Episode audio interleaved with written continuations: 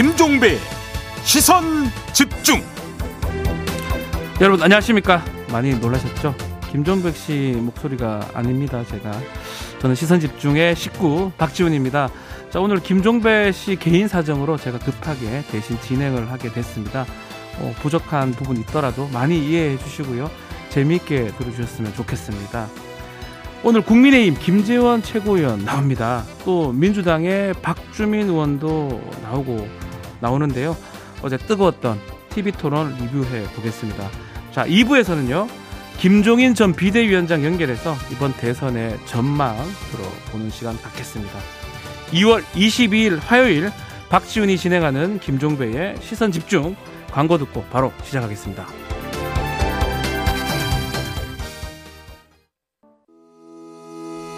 시선 집중은 촌철님들의 다양한 목소리를 기다립니다. 짧은 건 50원, 긴 건 100원인 문자 메시지 샵 8001번, 스마트 라디오 미니와 유튜브 라이브로도 시선 집중과 함께 하실 수 있습니다. 믿고 듣는 진품 시사 김종배의 시선 집중.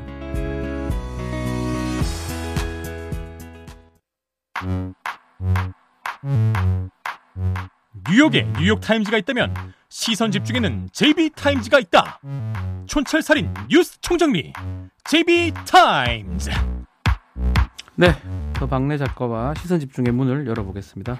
안녕하세요. 더마카입니다. 이렇게 박지훈 변호사님과 함께 방송을 하게 됐네요. 반갑습니다, 변호사님.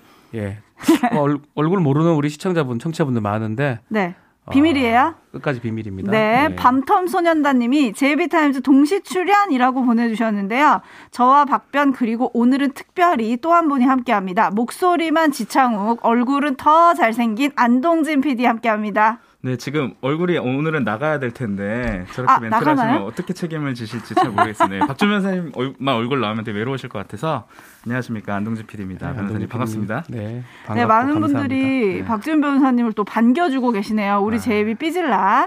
라라라님, 박지훈 변호사는 지난 주말 정치 인싸 진행도 하시더니 바쁘네요. 반갑습니다. 신토박님, 제이비는 지각인가요? 라고 해주셨는데. 네, 아, 지각은 절대 아닙니다. 여러분. 지각하실 분이 아니에요, 성격상. 네, 그리고 에고머니님이 박변타임이라고 반가워해 주셨고요. 네. 상록수님은 박지훈의 시선 집중 신선합니다. 화이팅이라고 응원해 주셨네요. 네, 감사합니다.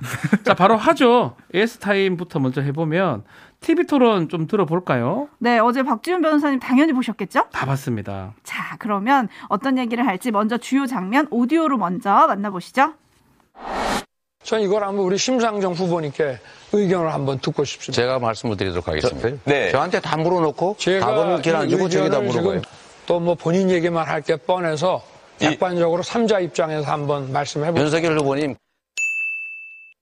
윤석열은 영장 들어오면 죽어. 윤석열은 원래 죄가 많은 사람이야. 내가 가진 카드면 윤석열은 죽어. 이거 들어보셨죠? 녹취 녹취록 끝부분을 가면 이재명 게이트란 말을 김만배가 한다고 그러는데 허위 사실이면 됐습니다. 후보 사퇴하시겠습니까? 자, 주장해놓고 이제 그만하십시오. 와서 네.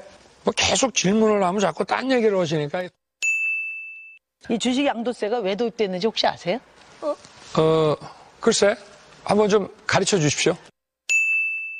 정부 데이터 개방에 대해서는 어떻게 생각하십니까? 아, 정부 데이터는 공유할 수 있는 것도 있고 또 보안 사항도 있는 거 아니겠습니까?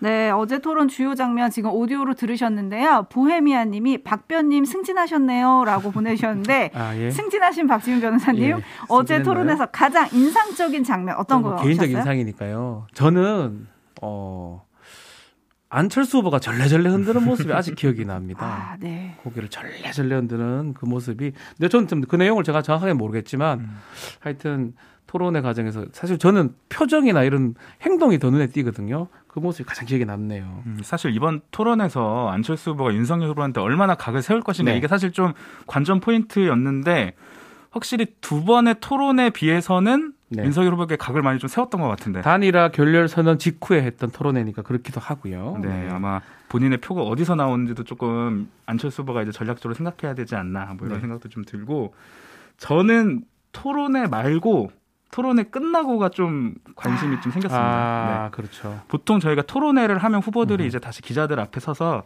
백브리핑을 하는데 어제 윤석열 후보는 그 백브리핑에 서지 않았거든요. 그렇죠. 네, 이거를 두고 뭐 국민의힘 관계자는 사전에 합의된 사안이 아니었다 이렇게 해명을 하고 뭐 크게 별일 아니다 이렇게 얘기를 했는데 사실 여태까지 두 번의 토론회에서도 백브리핑을 했었고 그렇죠. 계속 그렇게 백브리핑을 했던 게 관행이었기 때문에 이제 언론들에서는 혹시 윤석열 후보가 뭔가 이번 토론에 불만이 있었던 거 아니냐 이런 해석들이 나오고 있는데 이것에 대한 뭐 의견이나 입장도 조금 들어보면 좋겠다 이런 생각은 좀 저는 들더라고요. 네.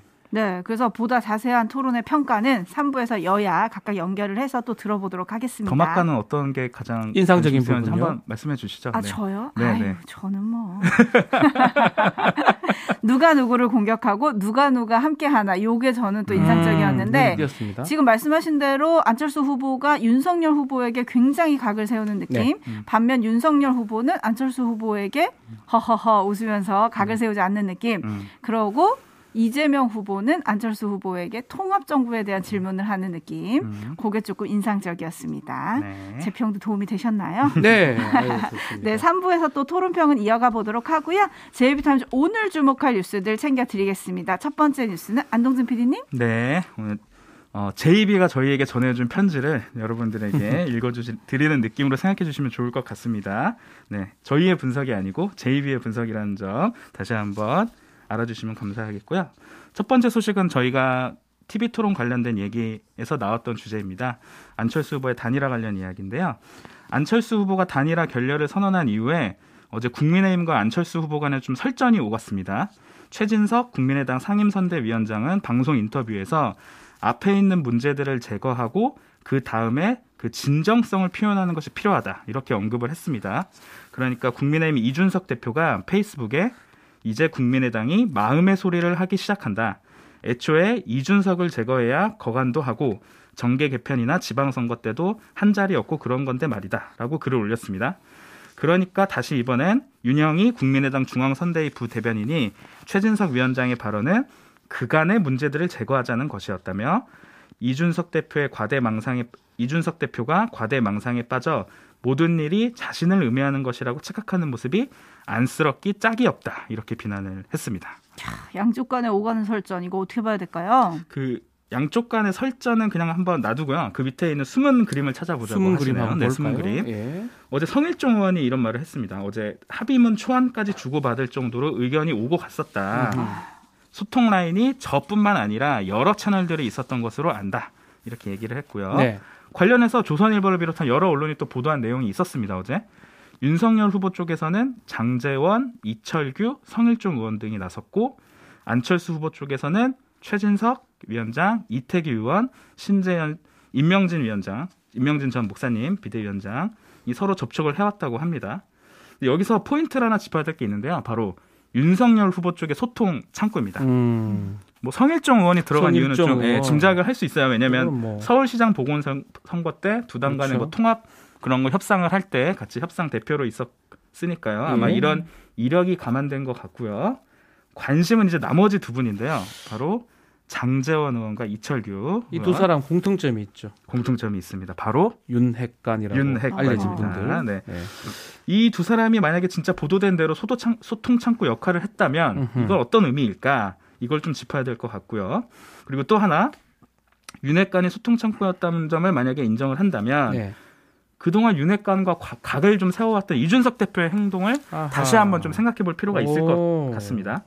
이준석 대표가 사실 이번 단일화 문제에서 이런 표현이 좀 과할지 모르겠지만 초를 치는 것뿐만 아니라 아예 음흠. 재를 뿌리려고 했던 발언들과 행동들이 많았거든요. 음. 윤핵관의 단일화 협상과는 정반대 행보를 보여온 것인데 이렇게 정리해놓고 보면 이준석 대표가 제거에 기민하게 이렇게 반응한 이유가 오. 어떤 특별한 이유가 있었던 거 아닌가? 좀 이런 생각을 좀 해보게 되는 것 같습니다. 윤핵관이 연결이 되네요 여기서. 네. 네, 뚜기님이 장지원 의원 뒤에서 할 건 다 하시는 것 같습니다. 음흠. 희망의 대안님이 여전히 장재원이라고 보내주셨는데 그러면 제거 주체가 국민의당이 아니라 국민의힘 내부에 있다?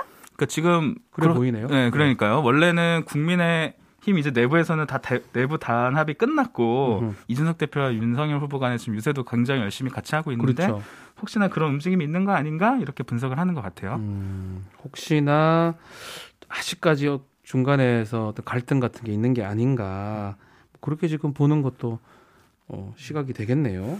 지금 이제 사람들이 계속 궁금해하는 네. 거는 여전히 안철수 후보가 혹시 단일화의 가능성이 남아 있을까 안 남아 있을까 이것도 좀 사람들이 좀 많이 관심을 여전히 가지고 있는데 어떻게 보면 우리 JB의 분석입니다. 뭐 저희 분석이라고 하기는 좀 그렇지만 음. 결국 아직까지 윤핵관하고 이준석 대표의 그 갈등 음. 이게 마지막 남아 있는 단일화의 마지막 걸림돌이나 암초가 아닌가 그런 거네요. 지금 얘기대로라면 음. 네. 뭐 퍼즐이- 국민의힘 입장에서 보- 봤을 때 네네네. 네. 음, 그래서 저는 오늘 잠시 후에 만날 김종인 전 총괄선대위원장의 전망이 좀 궁금하긴 하거든요. 정말 궁금해요. 야권 단일 어떻게. 보실지. 네. 네, 이따가 박지훈 변호사님이 질문을 직접 꼭 물어보도록 예, 하겠습니다. 그렇게 해주시죠. 네. 자, 뉴스 분석이 함께하는 제비타임즈 다음 주목할 뉴스로 넘어가겠습니다. 안 PD님. 네, JTBC가요 어제 대장동 수사 기록을 입수해서 보도를 했습니다. 지금 연속으로 계속 보도를 하고 있죠 여러 보- 매체들이. 남욱 변호사가 지난해 11월 조우영 씨와 관련된 진술을 했습니다. 조우영 씨는 어떤 분이냐면 부산저축은행에서 1,805억을 끌어온 인물입니다. 2011년 2월에 대출을 알선해주고 10억 3천만 원을 챙긴 혐의로 대검 중수부의 조사를 받았으나 빠져나갔고요. 2015년이 돼서야 경찰 수사로 사법 처리에 됐습니다. 네. 이 남욱 씨의 진술에 따르면요. 자신과 김만배 씨 그리고 조우영 씨가 두 번째 조사 출석 전에 대법원 주차장에서 만났는데 김만배 씨가 조우영 씨한테 이렇게 이야기를 했다고 합니다. 오늘은 올라가면 커피 한 잔 마시고 오면 된다라고 얘기를 했고요. 조우영 씨는 조사를 받고 나온 뒤에 실제로 주임 검사가 커피를 타줬고 첫 조사와 달리 되게 잘해줬다 이렇게 말을 했다고 하는데요. 당시 주임 검사는 윤석열 중수 이과장이었습니다. 조수영 씨는 지난해 10월 JTBC 기자를 만났는데 그때도 검사가 그때 당시 대장동에 대해서는 물어본 기억이 없다 이렇게 얘기를 했다고 하네요. 저기 좀 조우영 씨는 좀 눈에 띄는 분인데 음. 사실은 좀 중요한 인터뷰가 지금 보도 보도된 게 아닌가 생각도 들어요. 네. 맞습니다. 지금 박 변호사님 얘기하신 것처럼 이렇게 되면 부산저축은행 부실 수사 의혹이 더 커지는 것 같은데요. 그렇습니다. 이 보도에는 특별히 좀 주목할 점이 있다고 하는데요. 지금까지 나온 김만배의 윤석열 후보를 대한 언급, 뭐 지난번에는 뭐이 카드 나오면 죽는다라든지 뭐 이런 식으로 발언을 했었는데 이번 건은 좀 성격이 좀 완전 네. 다릅니다. 달라요. 이전에 세 건은 김만배의 독백과 같은 주장이었다고 하면 음. 이번 건은 등장하는 사람들이 김만배의 독백과 같은 주장의 청취자가 아니라 경험자입니다. 그렇죠. 경험자. 윤석열 후보에 대한 경험자. 조우영 씨는 그렇죠. 그렇습니다. 예. 조우영 씨는 김만배와 윤석열 후보 사이에서 두 사람 간의 말과 태도를 경험한 사람이고 음. 남욱 변호사는 김만배와 조우영 간의 윤석열 후보에 관련된 대화의 목격자가 되는 거죠. 음. 그러면 경험자인 조우영 씨와 목격자인 남욱 씨를 검찰이 수사 의지만 있다면 이 두 사람을 캐면 돼요. 게다가 남욱 씨는 남욱 변호사는 이미 진술을 한 거 아니겠습니까? 그럼 이제 조우영 씨만 남은 건데 과연 이 사람은 불러서 조사를 했던 건지 이건 아직 좀 불명확하거든요. 불명확하고 네. 사실은 이제 수사 기법상으로 음. 실제로 조우영의 이 얘기를 남욱이 지어내기는 좀 힘들어요. 어떤 면에서 그래요? 왜냐하면 너무 또 뭐 커피 마시고 오라 이런 말들도 너무 구체적이기도 하고 굳이 지어낼 이유, 이유, 이유, 가 없거든요. 음. 이런 것들이 수사기관에서 발견하게 되면 당연히 음. 조우영이나 등등 확인을 하는 게 맞거든요. 음. 음. 그렇다고 봤을 때는 뭐 확인은 아- 아직 안 된 걸로 보이는데 되게 중요한 내용들이 지금 밖으로 나온 게 아닌가 생각이 듭니다. 음. 시- 시- 실제로 조사 받은 사람이 지금 그, 그런 얘기를 했다라는 네, 거거든요. 네. 뭐 예컨대 그냥 조사 잘 받겠습니다 하는 거하고 커피만 마시고 오면 된다라고는 완전 다른 부분이거든요. 이게 음. 저는 사실 이 보도를 보면서 굉장히 영화 같다는 생각을 네. 많이 했거든요. 이게 실제로 법조에서 이런 저도 네. 하, 이런 얘기 하면 조금 그렇긴 한 저희도 이제 조- 조사를 받으러 가기도 하는데 저희 같이 뭐 힘이 없는 전관 변호사 아닌 저 같은 사람은 뭐 이런 말을 못 하지만 음. 저도 왕왕 이런 얘기를 듣긴 했습니다. 아. 좀 높은 사람들 음. 걱정하지 마시고 음. 갔다가 살짝 앉아 있다 오시면 된다. 음. 참고인 조사 이런 식으로 음. 뭐 그런 거와 비슷한 맥락이거든요. 음. 그래서 좀 심각한 부분이 아닌가 생각이 듭니다. 이 말이 다 맞다면요. 네. 네. 지금 카알님이 도대체 어떻게 되는 건가요? 이러면 뒤집어지는 거 아닌가요? 라고 해주셨는데, 근데 이 보도가 지금 수사 기록을 바탕으로 나오는 거잖아요? 박 변호사님? 그렇죠.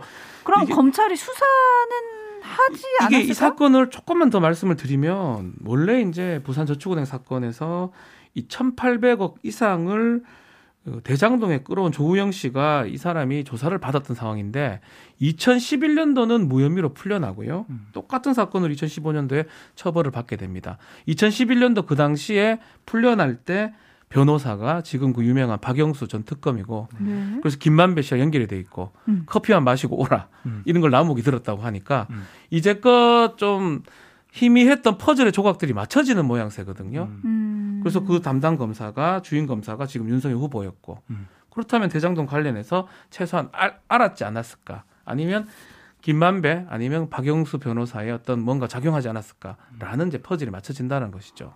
네, 그리고 조우영 씨가 누구냐 또 궁금해하시는 분들이 있어서 조금 추가 설명을 드리면 부산저축은행 박연호 전 회장의 매제 사촌 처남으로 지금 알려져 있고요.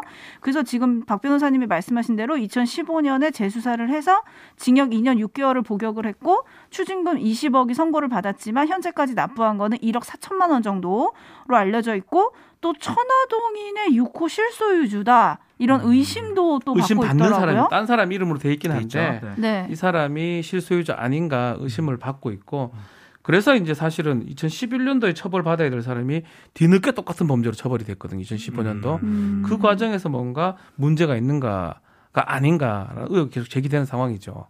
네, 지금 데이지님이 검찰들 엉뚱하게 바빴던 거 아닌가요? 라고 해주셨는데, 근데 이제 이 보도에 대해서 JTBC는 더 추가 확인을 하고 있다. 이렇게 일단 밝혔고요. 또 이런 의혹에 대해서 윤석열 후보의 입장은 한결같습니다. 부산저축은행 사건을 법과 원칙에 따라 철저히 수사하고 민주당의 의혹 제기는 거짓 물타기에 불과하다. 이런 입장을 또 냈거든요. 그러면 이걸 어떻게 확인할 수 있나요? 일단은 시간 관계상 다 하기는 좀 어려울 것 같아요. 네. 이것도 좀 특검 대상이 아닌가 저는 생각도 들거든요. 음. 뭐이 정도면 사실 관련성이 있다고 봐야 되고 네. 남욱에 그냥 단순히 지어낸 얘기가 아닌 이상 네. 뭔가 연관성이 있다고 봐야 될 것 같아요. 음. 어떻게 커피만 마시고 오라고 할 수 있습니까? 거의 피의자성 참고인인데 음. 그런 걸 봤을 때는 뭔가 당장 나오긴 어렵겠지만 조금 주목을 해봐야 될 부분이 아닌가 생각이 듭니다. 뭐좀 빨리 나왔었으면 사실은 그러니까요. 특검이나 생각도 했을 건데 지금은 대선 완전 국면이니까요. 네. 만만치 않아 보여요. 이 대장동 의혹이 지금 계속 이슈가 되고 있고 네. 좀 녹취, 녹취록 내역, 내역 들도 새로 공개되고 있는데 어제 TV 토론에서 윤석열 후보가 이제 김만배 녹취록에 대해서 공격을 받으니까 거의 끝에 이재명 게이트라는 표현도 있다던데라는 식으로 얘기했는데 그 부분 어떻게 보셨어요? 그것도 사실은 좀 다른 거 얘기를 한 것 같긴 한데 음. 그래서 보도상 보니까 이재명 게이트라는 그 보도가 됐더라고요. 이재명 후보는 그런 게 보도가 된 거 없다라고 네. 하면서 네. 만약 허위 사실이면 뭐 어떻게 음, 법적 뭐 조치하겠다, 사퇴, 네. 하겠냐 하겠냐? 질문을 했는데 그거 있긴 있는데 좀 맥락은 좀 달랐던 것 같아요. 음. 근데 그거를 이제 보도는 되긴 했는데 네. 그건 말고 다른 건으로 보도된 음, 거를 갖고 음. 착각을 하고 질문을 했던 걸로 보입니다. 지금 흐름은 어쨌든 이제 서서히 대장동 의혹 관련해서 윤석열 후보가 좀 역공을 당하는 모습 그런 모양새이긴 한데 뭐 네. 이재명 후보 입장에서 좀더좀 빨리 나왔었으면 음. 너무 늦게 나왔고 음. 검찰에서는 이게 이미 이걸 갖고 있었다는 거거든요. 음. 작년부터 갖고 있었는데 이제서야 나온 것도 좀 그러니까 그러네요. 왜 이제서야 나왔는지 좀 사실 좀 궁금합니다 많이. 네. 네, 앞으로 또 시선 집중할 뉴스가 아닌가 싶고요. 제이비타임즈 다음 주목할 뉴스로 넘어가겠습니다. 안 PD님. 네, 아마 걱정하시는 분들 많을 텐데요. 교육부가 3월 2일부터 2주간 새학기 적응 주간으로 설정해서 탄력적으로 학사 운영을 할 수 있도록 허용한다고 밝혔습니다. 어, 대면 수업이 아니라 전면 원격 수업도 가능하다 이렇게 밝혔고요. 급식도 간편식 등으로 대체할 수 있다 이렇게 이야기했습니다. 이 문제는 이 방침이 기존 방침을 뒤집은 것이라는 점인데요. 애초 교육부는 정상 등교를 원칙으로 하고 학내 3% 원칙 확진이나 등교 중지 15% 이상일 경우에만 일부 온라인 수업 등이 가능하다는 입장이었습니다. 계약이 코앞인데 이거 그러니까요. 또 달라질 수 있는 거 아니냐 이런 걱정도 지금 나오고 있거든요. 네, 바로 그게 문제인데요. 교육부의 이런 방침 변경이 오미크론 감염 확산에 따른 것인데 이게 사실 예견하기 좀 어려웠던 돈출 현상이었냐 그런 건데 사실은 아니었죠. 최근에 계속 이미 오미크론 감염이 확산되고 이런 것들이 이미 많이 퍼져 있는 상황인데 계약을 일주일 앞에 두고 갑자기 이렇게 방침을 바꾸면 어떡하냐. 학교에서 과연 대응이 되겠냐. 이런 좀 의혹이 나오고 실제 교육 현장에서도 좀 힘들다라는 목소리가 많이 나오고 있다는 보도가 나오고요. 또 한 가지는 오미크론 확산에도 불구하고 정부는 뭐 아주 조금이긴 합니다만 사회적 거리두기 일부 완화하지 않았습니까? 네. 이게 또 교육부의 방향하고 좀 다릅니다. 도대체 정부의 일관된 메시지는 뭔지 어, 과연 제대로 잘 방역 지침이 그렇죠. 이루어지고 있는지 좀 다들 궁금해하고 있는 상황인 것 같이 같습니다. 떨어져야 되는데 지금 정부 방침하고 교육부 방침하고 좀 다 따로 노는 게 아닌가 좀 음. 다 의구심들이 있는 게 사실이죠. 그렇죠. 네, 학부모이신 우리 박지훈 변호사님 어떠세요? 준비 아. 잘하고 계십니까? 새 학기 준비. 걱정스럽기도 한데 그래 뭐 아이들이 막 힘들어하기도 해요. 음. 가야 되는지 말아야 되는지 몰라가지고 음. 글쎄요 뭐 학부모들도 다 지금 걱정스럽기도 한데 네. 조금 뭐 정확한 지침이 나오면 좋겠다라는 생각은 계속 하고 있습니다. 네, 저희랑 인터뷰했던 이재각 교수님도 그런 얘기를 했지만 정부의 완화 시그널이 사실은 미치는 영향을 조금 살펴봐야 되는데 정부가 전문가들 얘기를 좀 잘 안 듣는다 이런 얘기를 하셨던 기억이 있거든요. 네. 좀 정부가 원칙을 가지고 판단을 해주셨으면 좋겠다라는 생각이 들고요. 오늘 제이비타임즈 이렇게 세 명이 꾸며봤는데요. 저희 보고 저스티스 리그 같다고. 아 그래요? 좋은 건가요? 어, 감사합니다. 네, 감사합니다. 네. 그 비상대책위원회라고 생각했는데 네, 비대위죠, 저스티스- 비대위. 어벤져스면 더 좋. 아, 예, 죄송합니다. 네. 네, 이렇게 마무리해야 될 것 같고요. 네. 어, 아침에 외신을 통해서 들어온 속보 전해지면서 저희는 물러가겠습니다. 블라디미르 푸틴 러시아 대통령이 러시아군에 우크라이나에 진입하라는 명령을 내렸다. 네. 이런 아주 아, 우려 섞인 속보가 전해졌습니다. 네. 자, 제이비타임스 여기서 마치도록 하겠습니다. 더마카 또 안동민 PD 감사합니다. 고생하셨습니다. 고맙습니다. 네.